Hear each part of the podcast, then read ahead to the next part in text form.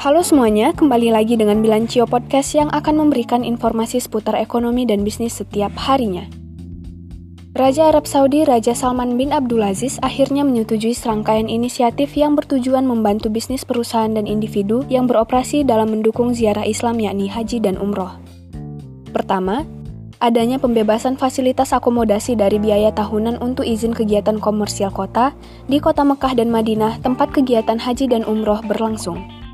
Kedua, bebas dari biaya pekerja asing selama enam bulan dan dapat memperbaharui izin Kementerian Pariwisata untuk fasilitas akomodasi gratis di dua kota selama satu tahun yang dapat diperpanjang.